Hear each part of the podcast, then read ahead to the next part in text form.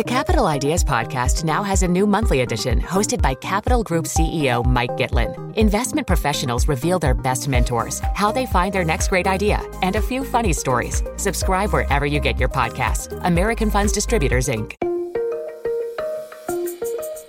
Hey, listeners, it's Saturday, March 2nd. I'm Francesca Fontana for the Wall Street Journal, and this is What's News in Markets, our look at the biggest stock moves of the week and the news that drove them. Let's get to it. Happy belated Leap Day, everybody. The bonus day gave the stock market an extra chance to build on February's gains. If we look at the historical probability, it was actually more likely that this year's Leap Day wouldn't end in gains. Both the S&P 500 and the Dow have posted losses on the last 3 leap days when the markets were open. But not this year. No, this year all three major indexes ended in the green, and the Nasdaq had its first record close in over 2 years. Plus, the S&P and the Nasdaq both had their best Februarys since 2015.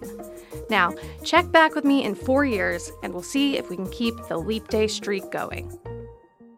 Now, my deepest apologies in advance if you're listening to this while hungry, because we are talking pizza stocks, specifically Domino's Pizza. The big takeaway from its quarterly report on Monday was that customers have a growing appetite for Domino's. The company posted a better than expected profit thanks to both strong delivery and carryout sales. And, of course, it's quote unquote emergency pizza, the big buy one, get one free promotion where you could earn a whole second pizza, with part of the catch being you had to join the Domino's Rewards program. The campaign was a big hit, and the company's CEO said that growing reward signups helped them deliver such strong results. And I've got some numbers for you.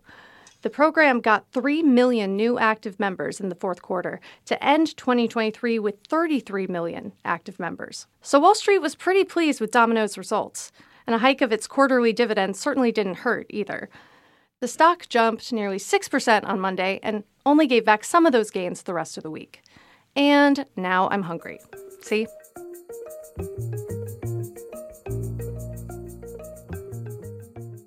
There was also big news from Viking Therapeutics this week. You might not recognize the name if you're not a big follower of biotech or pharma stocks, but you probably have been hearing about weight loss drugs. I mean, we've all seen the Ozempic commercial, right? So, right now, the two big weight loss players are Eli Lilly and Novo Nordisk. But Viking emerged as a new competitor when it announced positive study results of its obesity medication. Now, I'm not a scientist. Surprise, I know. But basically, the mid stage study showed that Viking's drug helped patients lose up to 14.7% of their weight after 13 weeks of treatment. So it seemed to work more effectively than similar meds from Eli Lilly and Novo Nordisk. But keep in mind, Viking will have to replicate the results in another larger study before it can go to market. But still, the results are good news for the drug's prospects, and maybe even better news for Viking's stock. Its shares more than doubled on Tuesday, jumping 121%. With a bonkers move like that, it's not surprising that some of that frenzy faded later in the week, but Viking held on to most of those gains. Now, if slash when this new drug enters the market, I want to see if they can come up with a catchier song than that Ozempic jingle. And I was gonna sing it, but I'm gonna spare you all from having it stuck in your head the rest of the day. You're welcome. And let's wrap things up with Spirit. And that's Spirit Aerosystems, the spirit that makes the bodies of airplanes, not the budget airline. And regular listeners, you already know what I'm talking about. It's the Wall Street Journal's Friday report that Boeing is in talks to buy Spirit.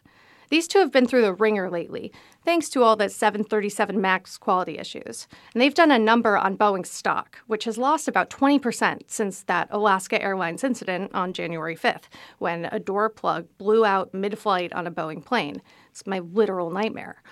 But Spirit stock hasn't been doing too hot either, given that the company has been struggling financially for years. Around this time in 2019, its share price was around $100.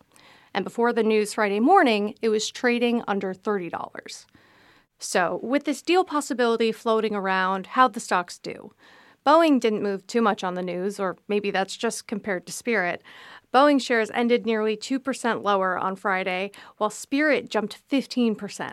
So maybe there are clearer skies ahead for Spirit. And now you know what's news in markets this week. You can read about more stocks that moved on the week's news in The Score. My column in the Wall Street Journal's Exchange section.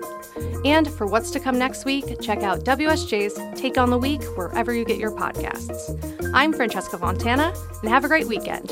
And I'll see you next Saturday.